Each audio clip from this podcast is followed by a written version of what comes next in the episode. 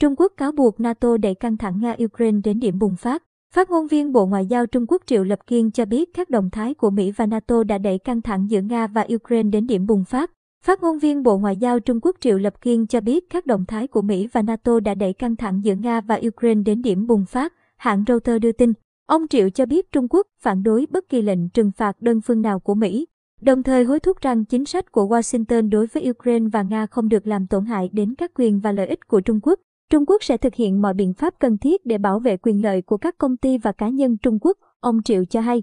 Trước đó, theo tờ New York Times, Bộ trưởng Thương mại Mỹ Gina Raimondo cho biết, Mỹ có thể sẽ cấm các công ty Trung Quốc mua thiết bị và phần mềm của mình nếu các công ty này bất chấp các hạn chế của Washington và tiếp tục xuất khẩu hàng sang Nga.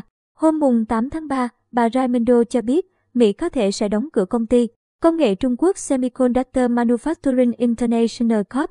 SMIC hoặc bất kỳ công ty Trung Quốc nào phớt lờ lệnh trừng phạt của Mỹ mà tiếp tục cung cấp chip và công nghệ tiên tiến khác cho Nga. Theo bà Raimondo, nếu Mỹ phát hiện một công ty như SMIC đang bán chip của mình cho Nga, thì về cơ bản chúng tôi, Mỹ có thể sẽ đóng cửa SMIC vì chúng tôi muốn ngăn họ sử dụng thiết bị và phần mềm của chúng tôi. SMIC hiện vẫn chưa trả lời các yêu cầu bình luận.